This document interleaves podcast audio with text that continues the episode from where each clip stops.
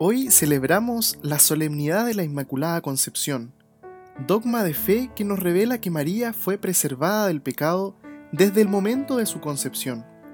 Un día como hoy, en mil ochocientos cincuenta y cuatro, el Papa Pío noveno proclamó este dogma con la bula Ineffabilis Deus, Dios inefable.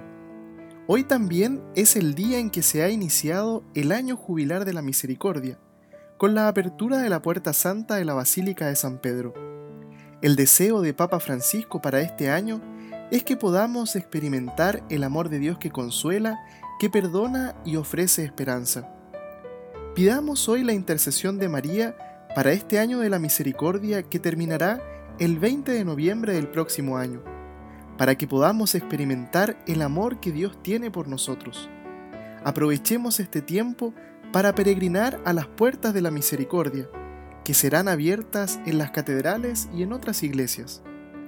Virgen Inmaculada, Madre de la Misericordia, ruega por nosotros.